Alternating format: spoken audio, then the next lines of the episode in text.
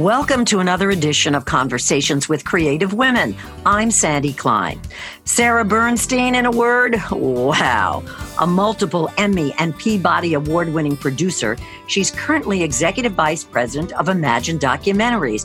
And in that role was the executive producer of Once We Were Brothers, Robbie Robertson and the band, and Dads, which was directed by Bryce Dallas Howard. Speaking of Howard, Sarah's most recent documentary project for National Geographic, Rebuilding Paradise, was directed by Bryce's dad, Ron Howard.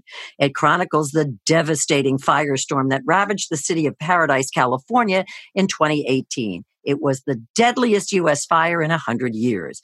Imagine Documentaries, by the way, is the documentary division of Ron Howard and Brian Grazer's Imagine Entertainment. Before joining Imagine, Sarah was senior vice president at HBO Documentary Films, and her list of credits, which is extensive, include Emmy nominated The Inventor, Out for Blood in Silicon Valley, Judd Apatow's Emmy winning The Zen Diaries of Garry Shandling, Citizen 4, which won an Oscar and an Emmy, and both the Emmy nominated Kurt Cobain Montage of Heck and Mapplethorpe, look at the pictures. There's a lot of ground to cover, so let's meet and get to know this cinematic producing powerhouse. Sarah, welcome, and thanks so much for joining me remotely today. Thank you so much for having me for that lovely introduction. You know, Sarah, all my guests say the same thing. Wow, thank you so much. I'm not a lovely person. I just wrote what what's true? Don't does it give you pause when somebody rattles off your accomplishments Yes, because I don't think I'm that old. then, okay, so you started really young. I started so young. I started out of grade school at HBO. um, no, I mean it's it's it's a wonderful and, and really, frankly, humbling to hear all those credits flash by and just to remember all of the incredible filmmakers and filmmaking talent I've been able to work with over the years. So when I hear those credits, I think of the filmmakers really. And of course, I was just so lucky to have spent so much of my career at a place like HBO. Well, not for nothing, Sarah. Companies like that don't suffer fools gladly. Assuming that your father didn't own it, you got you got there because of your talent and your ability. So let's speaking of your father, let's go back when you were growing up. Did movies play an important role in your life? I was such a TV baby. I think that I I, was I was I raised by TV? I think I was that generation and who mostly grew up in the 80s who was just familiar with sort of the daydreams and the worlds and sort of the exciting territory that I saw on TV. And, you know, movies certainly played into that. But I think the idea that there were so many great sitcoms and dramas and I think stars and just storytelling was kind of accessible on an everyday basis as a kid mm-hmm. made me really want and dream from an incredibly young age um, to be in the movie business, mm-hmm. whatever that meant. And I grew up in suburban Jersey. So it wasn't as if I had a lot of access, although clearly I lived close enough to New York City, and my parents were um, were really wonderful in sort of exposing my brother and I to the arts and to Broadway. We certainly had that kind of access and privilege, but I, I was from a suburban town. So the idea of to one day be working for Ron Howard and Brian Grazer seemed kind of out of reach. I have to digress for a second because I grew up in suburban Jersey. And oh, you I did? Where? Still live in suburban Jersey. I grew up in Bergen County. I grew up in Tenafly, and I currently live in Teaneck. I grew up in Wayne. So we were neighbors, although we I'm neighbors. clearly a lot older than you are. uh, your parents and I were probably neighbors. So, what time frame are we talking about? Um, 90s? I mean, I was in school for mostly like the 80s, early 90s. Mm-hmm. Or 80s, I guess, late 70s even. Okay. Yeah. And so when it was time for you to go to college, was that on your brain and something in terms of film, television, creative writing, whatever. Did that? Yes, yes. I mean, I guess I guess you could say I sort of had a one-track mind. So Okay. I grew up in Wayne, New Jersey. Our school had a very kind of nascent, sort of fledgling television, what we used to call television production class, which kind of exposed me to just, I would say, the very basic mechanics of what was involved in trying to put on some sort of live TV show. Mm-hmm. So that kind of whetted my appetite, nurturing and cultivating, I would say, just my my desire and passion to to be exposed to as much as I could when it came to film, TV, journalism, and communications in general. I did go to the University of Maryland down in College Park. There was a radio, film, and TV program that I participated in. And I think being, I guess, so kind of one track driven, um, I was always interested in journalism. I had an English minor. I um, tried to expose myself to kind of other aspects of the arts and, and just, I guess, kind of practical studies, if you will. But Mhm. I sought out internships. Let's get political for a second. Did your gender make a difference? I had an incredibly supportive father growing up. I have to give my father a lot of credit. Um, Mhm. He was a doctor, is still a doctor, an internist, a physician. He, we certainly had some means. I wouldn't say we were wealthy by any means, but he was incredibly supportive of anything you want to be to me. I could certainly do. And I think I was raised by a mother who was equally as loving and as supporting as she could be, but was primarily sort of a stay at home Mhm. mother. And I think I just looked to my father as that role model of what I wanted to be when I grew up. And I knew that I wanted to be the one working and I wanted to be the one who had a career.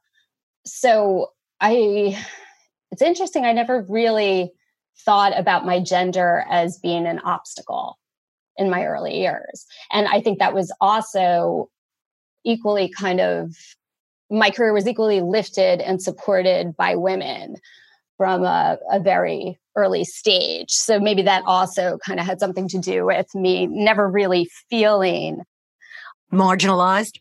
marginalized in a way that a lot of other women, I think, had, although I Mhm. was certainly aware of certain limitations on representation hmm certain limitations on representation on, in management positions and so on but i think i i was i was definitely supported by women That's very encouraging. I mean, I've, my career yeah I've heard both from women who, yeah sure and particularly women filmmakers. And Mhm. while women have become more and more ubiquitous, it's still an issue. And being on a set, and men saying, I'm taking directions from her. I mean, it's certainly Yeah. things have shifted dramatically, but it's not 100% perfect. no it's not So take us on your trajectory. What was your first job? And what was in the back of your head that I want to do what when it was time for you to graduate? i think when i graduated i just wanted to be in the business i just again i just wanted to work i wanted to work on a movie set Okay. however I could make that happen. And my first job, um, although I had worked on a couple, I would say, or several short, what we call short films. So films where you're really making no money at all. And the budgets are ridiculously low. And there's an actor or an actress who is kind of moderately sort of exposed to the industry, but probably could be famous five to 10 years from that role, more or less Yeah. in yeah. the short film that they appear in. So I, I did work on a couple of those types of projects. And then I landed, I would say my first meaningful job was working for two producers, Lisa Bruce and Bob Nixon, who were independent feature film producers on a uh, a film that was called Gasoline Alley that was shooting in Staten Island. Huh. And I was a PA, and it was the first time I had to drive a 15 pass van and pick up lumber. and I was you know, yeah, who has, who 22, 23 year old young woman sort of trying to navigate through the streets of New York City. And like I said, picking up lumber in the heart of Chinatown and finding my way out to Staten Island where I worked for a wonderful summer. And that really whetted your appetite traffic notwithstanding. It didn't make uh, me run from the business. I'll put it that way. Okay. But it definitely okay. made me realize A, it exposed me clearly to every role that was involved with um, mm-hmm. a feature film production. From being the PA, I was the office PA. That's what I was called. But the PA or the set PA to the art department, to the lighting, to the grips, to this the scenery to clearly the cinematography department and the production management and so on and so on and so on. And during the course of that, it gave me exposure to these two very tenacious, very talented producers who also happen to teach at NYU Film School. And I just begged them to take me under their wing. And so, so used to, they used to joke with me that I was getting sort of the free NYU graduate program. so working for you know peanuts for them. What spoke to you occupationally about what you saw and what you experienced? Did you go home and say gosh i really want to be a director or a screenwriter or a producer? I think it taught me that i want to be a producer. I want to be the person who is generating ideas working with the creative talent from the ground floor up, influencing creative decisions and making directors' dreams reality. Oh, wow. That's a beautiful thing to say. I think people oftentimes are confused about what the role of a producer is. On Broadway, for example, you got to get the funds to put on, we want to put on a play. And that's totally wrong, isn't it? Yes. There's such a long road until that actually happens. And it's even so much harder, I have to say, with scripted projects and feature films, and certainly independent feature films.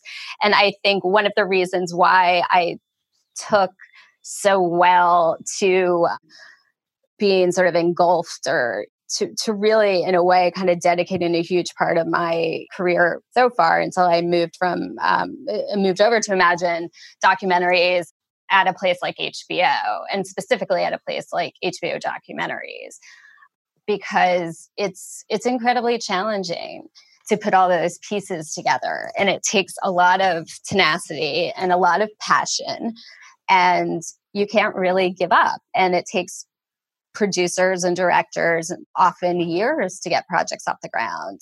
And I think what I love so much about documentary filmmaking is that the effects or the actions are almost more immediate in terms of how you chase a story, hmm. how you can evolve a story. Whereas and I have so much respect for my scripted colleagues at Imagine and certainly Ron Howard, Brian Grazer. I mean, they're they're masters of the scripted form.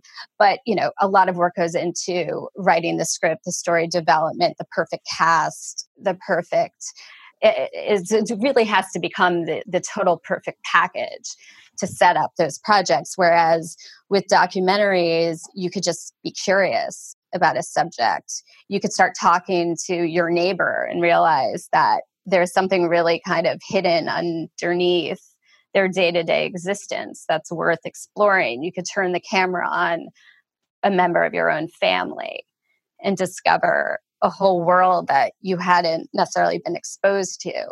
So it's much, I shouldn't say easier because there are a lot of documentaries that take an equal amount of work to get off the ground. But I think if you have any sort of access to, for example, a camera, yeah, mm-hmm. you can you can start recording. When I get on my soapbox, and I'm going to do that now for just a moment, the power and the potency of documentaries just cannot be understated to expose, to teach, to encourage. And that's, I mean, I, I quite frankly can't get enough of them. And whether it's the most recent David Foster off the record or something as powerful as rebuilding paradise, which mm-hmm. we'll get to in a moment, how can you not be impacted by this form of media? So, how did you get involved at HBO Documentary Films, which is really the pinnacle, isn't it? It certainly is. It still is. And when I was really there was also when this wonderful woman, Sheila Nevins, was. Oh, yeah. Was, you know, legendary in sure. our documentary world, was running it. And it was interesting. My I ended up at HBO Documentaries a little bit by chance, I would say, and a little bit with I think luck and certainly hard work. Mm-hmm. But so just to kind of connect the dots. I the last feature film that I worked on was a project called The Preacher's Wife, which I don't know if you remember. It was a major Disney feature that was directed by Penny Marshall that starred Whitney Houston and Courtney Vance and Denzel Washington. And it was a huge production in New York City. And it was really my my last studio project as a PA that I worked on and through the incredible women who I was working for on that project, these two women, Karen Campbell and Paulette Clark, who had hired me and brought me on, who were um, just great production coordinators and managers, I met a, um, a, a man who is now still one of my one of my close friends, uh, John Murchison, who had worked for Spike Lee for a period of time and then had a job working at HBO Films, which was then called HBO NYC, if you remember. And they were doing all these great, sort of gritty, independent films. Mm-hmm. And he had just been tapped to work in a new department of HBO at the time that was going to focus on limited series. So, in the first series that came out of that department were was ironically from Earth to the Moon, which was a project that Imagine had produced. Huh. kind of on the heels, I think, of Apollo 13. Mm-hmm. So it was, uh, it, it's it's just interesting how you can how I'm connecting the dots, or you right, know, right, my career right now. But and nonetheless, he helped recruit me, and there was another executive there, uh, Kary Antholis, who I was I was hired to work for. So I actually started at HBO working in scripted and limited series. But we were in New York and we were sort of the lone scripted group in New York. And at some point, we started working on several of the documentaries that Sheila Nevins and the documentary group at HBO were overseeing. And I started getting some exposure to the documentary work that HBO was doing and certainly to Sheila. And I was so floored by films like Paradise Lost I don't know if you know this this trilogy. Actually, it became a trilogy that Joe Berlinger and Bruce Sinofsky had directed about the West Memphis Three case. If you remember, in Arkansas, mm-hmm. which focused on the horrible murders of three little boys and three teenagers who were accused of it. And I have to say, through that film and, and many others that they were producing at the time, I was just so impressed by how moving and how riveting sort of this real life process could be from from almost a dramatic narrative perspective let alone just from an impactful social issue perspective. And i also saw kind of to be honest like a, a really i saw a potential and a track for myself in that department. And mostly because of Sheila's support and what she saw in me. So at some point, I was given the opportunity to sort of move over to the documentary group, and I started as Sheila Nevins' assistant. Mm-hmm. And then spent almost 20 years in the department, working my way up and being able to, to work on, oversee, and really support some incredible films and filmmakers over the years. So clearly, that was a seminal run for you. That that really gave you so much exposure and so much more street cred too. I would imagine. Not that you didn't have it before you got there, but it even um, expanded your world so much more. Even It did, it did. And what was so amazing and, and what I'm really trying to kind of implement as best as I can, along with my partner at Imagine Documentaries, Justin Wilkes, is this idea of just being exposed to so many different stories, so many different walks of life, and really important issues, much like the issues that we explore in Rebuilding Paradise through real stories, but real stories that can be riveting, that can yeah. play out better than or as well as any sort of scripted narrative film that you may watch. Absolutely. And that's what HBO and that's what Sheila and the great team that was there and again all the filmmakers we worked with that's what they really taught me that idea that truth is stranger than fiction in many ways. I think right. it's a powerful um, right. story medium. So, as we move over to Imagine documentaries, that's a relatively new offshoot of Imagine Entertainment. It is. It is. So we launched it about two years ago, and it came off of um, you know a real sort of growth mandate for Imagine Entertainment, which has been around, I think, for at least 30 years. That is Ron Howard and Brian Grazer's company. And they clearly have produced the most, you know, some of the most amazing scripted feature films and TV Absolutely. series over the years, both ones that Ron has directed. Like, you know, I don't have to rattle off all yeah, well, right, right. and it would take it would take three days. Yeah, it would take forever. Both on sort of the the feature film side with projects like Beautiful Minds, Apollo 13, Eight Mile, mm-hmm. and and to be honest, um, if you look at those projects, you realize that Hillbilly Elegy, which Ron has um, upcoming for Netflix, they are based on true stories. Mm-hmm. Right. And then obviously on the TV side, they've done these great projects like Friday Night Lights and Arrested Development and Empire and most recently Wu Tang for Hulu. So they they have always had such a strong passion for documentaries and they had produced and Ron has directed several documentary films over the past few years. So they were very interested in getting more aggressive into the documentary space and and it also sort of coincided with just a great time in the industry to be honest clearly the landscape of what people consider TV has completely changed with Netflix and the proliferation of other streaming platforms, which we're right. seeing pop up right now from HBO right. Max, obviously Hulu, Apple TV Plus. Disney Plus. So there are all these incredible platforms that are really understanding, I think, the value of having different offerings for the subscribers. And in many ways sort of it's the they've taken a cue from that hbo playbook where you can have all these incredible scripted series and feature films but you need more to make that package that that subscription i think enticing.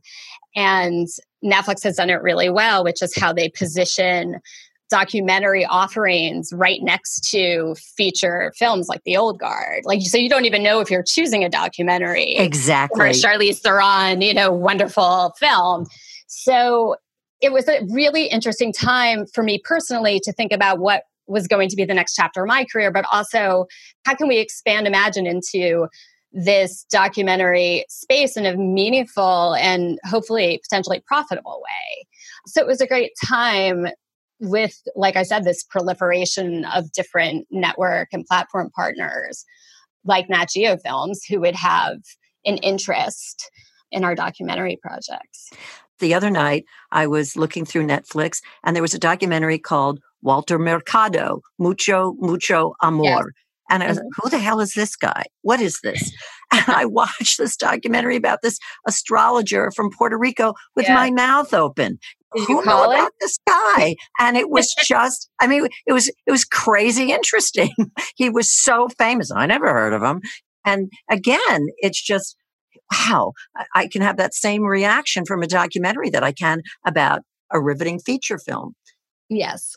And speaking of which, that's really what happened to me when I watched Rebuilding Paradise. Mm. Watching movies is not a passive activity. I was in that documentary hook line and sinker. And there were times when a i couldn't catch my breath and b the tears were streaming down my face. And it is a real powerhouse. Why don't you talk about making that film? Well thank you so much for saying that. It's um, incredibly meaningful to hear that reaction. I would say Rebuilding Paradise was a true labor of love for all of us on the film team. And it started with the awful, horrendous news of the Camp Fire. For those of you out there listening who aren't familiar with um, what the film is about, the film focuses on the community of Paradise, California, in the wake of just the horrible, tragic, devastating Camp Fire wildfire that happened on November 8th, 2018, which completely devastated Paradise, California, left 50,000 plus people displaced and killed 85 people as well. And at Imagine, we're all watching the news, much like you know many people around the country and certainly people globally. And we're wondering, you know, is there something we can do? Is there, what do we do? Like, do you react to this? And Ron Howard and this lovely woman, uh, Louisa, who works with Ron, had certainly been watching this. And Ron actually had a personal connection to the community. His mother in law had lived in Paradise for a period of time. He had various other relatives that lived in the region. And he called, and, and he and Louisa were watching this very closely. And they thought, well, maybe there is something that we should do here. So they called us up and myself, Justin Wilkes, and you know, Ron said, What do you think? Can we send a crew? Can we explore what's happening? Because what I would be interested in, this is Ron Howard talking, is sort of how does this community move on? How do they cope? Like, what, how do you get through something like this? And so we immediately jumped into gear, as I said, you can do with documentary filmmaking. And we mobilized and we sent um, a crew to Paradise and we started filming.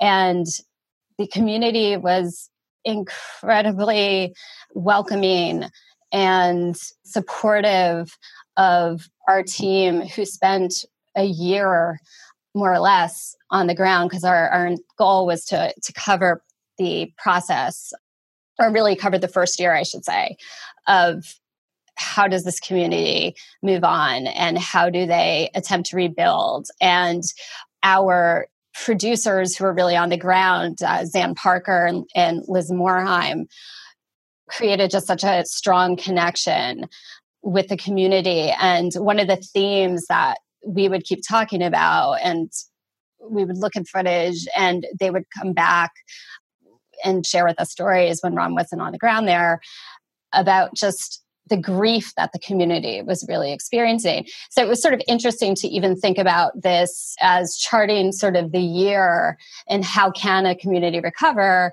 but also sort of, you know, what are those stages of grief that people normally go through with loss, but how does a community sort of go through that?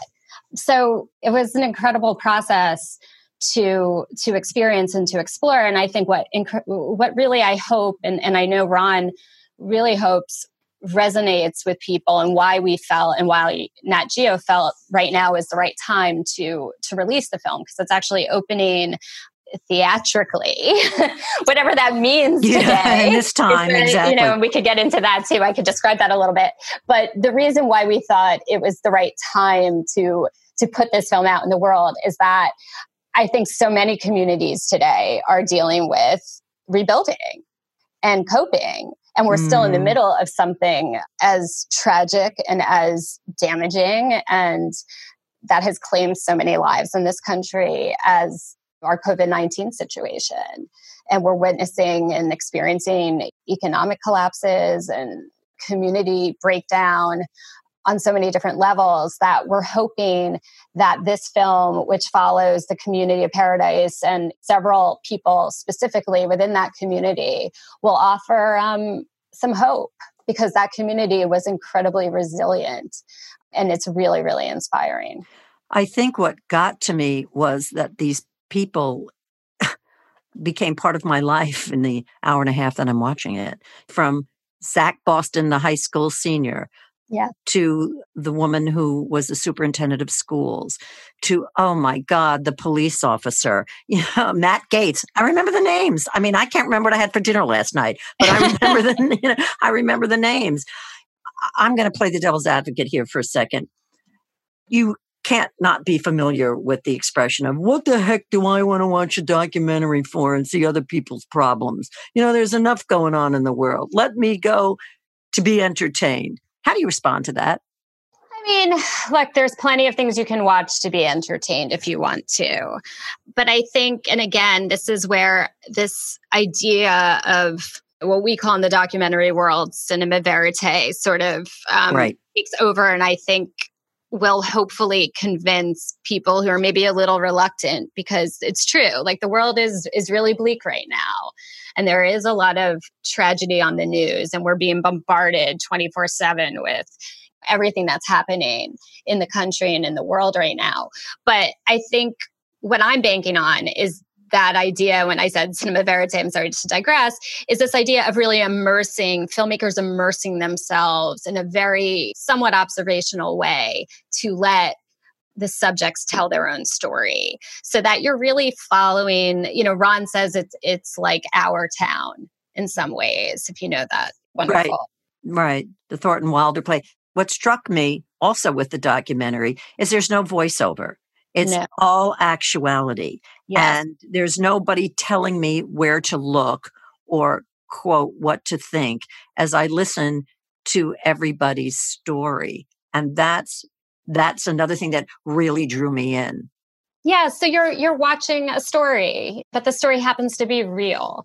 And so we're hoping the impact of how you feel when you watch this film will change the way maybe you think about the issues that are brought up in the film like climate change and sort of what what do we have to do and just you know what what is the value of having safety nets as a community as a government the value of these incredible social infrastructures like first responders firemen and many i mean there were thousands of first responders who were on the ground ultimately in paradise i mean these are systems that we really need as communities sure. and we need to depend on them in some capacity so the idea is if you watch something that is truly immersive that you almost forget that you're watching what you would consider a documentary although i don't think documentaries are dirty words anymore or is a dirty word anymore the way that it may have been years ago. I think people they've really been popularized in a way that i think people are sort of becoming used to. And actually they're used to screening them but i think they're also even used to now turning to documentaries to to get some version of the truth. Yes i absolutely agree and i love that a dirty word that there is so much more to learn and to absorb by watching these real life stories. So let's move from that and tell me what you are also working on what fingers are in other pies we have so many pies. you can't eat anymore. I'm so full. Yes, yes, yes. So we have several series that are in the works that we have collaborating on um, with wonderful partners like Apple TV Plus and Disney Plus and Netflix and Showtime, and ranging from all different kind of exciting topics such as the School of American Ballet to you know a small community in in Brownsville, Brooklyn, and sort of a localized middle school league there. To we announced that we were doing a project with um, Cindy Adams on gossip. And, ah, and I was just going to say the infamous gossip, gossip through Adams story and and the coverage that the New York Post has done over the years we have uh, a wonderful project which we're so excited about about Julia Child which we've already announced which we are doing with the incredible filmmakers Julie Cohen and Betsy West who did the RBG documentary. Ah mm-hmm. which we're partnering with CNN Films and Sony Classics on. We're working on a documentary project on Louis Armstrong how many people work at Imagine? Not that many. it's kind of amazing.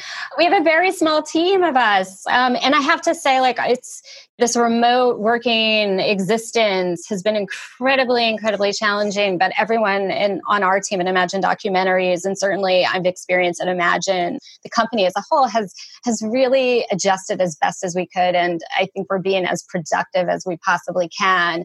And I think what is exciting right now, and listen, a lot of these projects I just mentioned, we have wonderful partners on, clearly from the filmmaking side and directors, but also other production companies, even in some cases. It's an exciting time because I think documentary production is finally able to sort of return in some capacity in a much, um, I shouldn't say easier way, but in a uh, manageable way than sort of the bigger scripted projects right now. As you're talking, I'm thinking to myself that you you give new meaning to the word imagine. in what way? Because we're imagining so many possibilities. Exactly, exactly, and that yeah. you can imagine something and it becomes reality. It's not just floating around in your head, oh, I wish, whatever. But you Yeah. And and I have to say, like for me personally, at this stage in my career, I mean, what what has been sort of the most interesting thing about this transition from being on a network side like HBO for so many years to being at a wonderful place like Imagine, which, like I said, Ron Howard and Brian Grazer, they have been producing for a long, long time. And I think this idea of being able to be a producer to be able to really generate projects from the ground level up to be able to your point kind of imagine dreams and then think how do we how do we do that? How do we put the project together? How do we chase the subject or the rights or how do we bring it to a director? How do we find the financing or find a network partner for it? It's been really liberating and, and really exhilarating to think of all the possibilities to your point. Does your work take you from Imagine documentaries to Imagine entertainment? Are they intertwined for you? They are intertwined in that there is so much wonderful synergy and cross pollination at Imagine right now. I mean, Imagine has expanded as a whole, as a company, in a really incredible way over the past few years. So, along with Imagine documentaries. There's also a kids and family department. There's an international division. There's a branded division. There's a, clearly a very seasoned scripted TV division, feature film division. So, what's exciting about being at a place like Imagine is that we can think of a, a topic like rebuilding paradise would be just to use it as an example, it's a real documentary film based on real people but maybe there is a scripted idea within sort of what that town has experienced that would be compelling to the feature film division or any of the subjects we're doing gossip maybe there is a scripted tv project mm-hmm. that comes out of that as well or there's some sort of inspiration so it's exciting to be able to collaborate with colleagues from different divisions and different specialties and and just try to think how can we really maximize the potential of all these wonderful creative ideas as you look back over your career and your rich and my words rich and rewarding career let me ask you is there something you'd like to do that you haven't done oh yeah so really? I still have, I hope, like lots of years ahead of me. Oh, well, I'm not I'm saying it's all 40s. over tomorrow. Not at all. Um, I mean, look, is there ideas that I can think of specifically that I wish I've done? I'm sure every day something comes up that I think like this would be a great idea or I wish I could have done that. But I have to say, I mean, as as much as I started in the, in the scripted world and have such a, a love and respect for writers, scripted directors, producers, my colleagues at Imagine. And I hope to be involved probably more so in the future again on some narrative projects. But I have to say, like, I just so love being embedded in the documentary world. Was that National Geographic's idea to do this uh, Rebuilding Paradise, or was it Imagine Doc's idea? It started with Ron and it started with Imagine Docs, and we were able to to mobilize and start developing the project. But I have to say, Nat Geo came on board incredibly quickly to support the project. Well, Sarah, all I can say to you is I hope that you look back over your rich and varied career and just appreciate what you've done for all of us. Seriously, I don't mean to deify you. And I'm not looking to embarrass you, but it's. it's I'm blushing. Real- you just can't see because we're on a podcast. well, thank you so much. And thank you for having such a strong interest and passion for documentaries and for inviting me onto the show. This has been really fun and really rewarding. And thank you so much for taking such a strong interest in rebuilding paradise. Well, it's totally my pleasure. And I could not not do that. And hopefully you'll be in touch with us. And if there are other projects that you're involved with, there's always room for a part two. Ah, please. There's going to be part two, part three, part four. Part oh my goodness. I'm going to have part five. You're, we're going to be knocking on your door with our future documentary project. Hey, hey. And then some of our wonderful documentary filmmakers. Too. Don't knock, walk right in. thank Sandy, you, Sarah. Thank you so much. This has been so fun. I've really enjoyed it also. Thank you again. Thank you. Join us for another edition of Conversations with Creative Women. I'm Sandy Klein.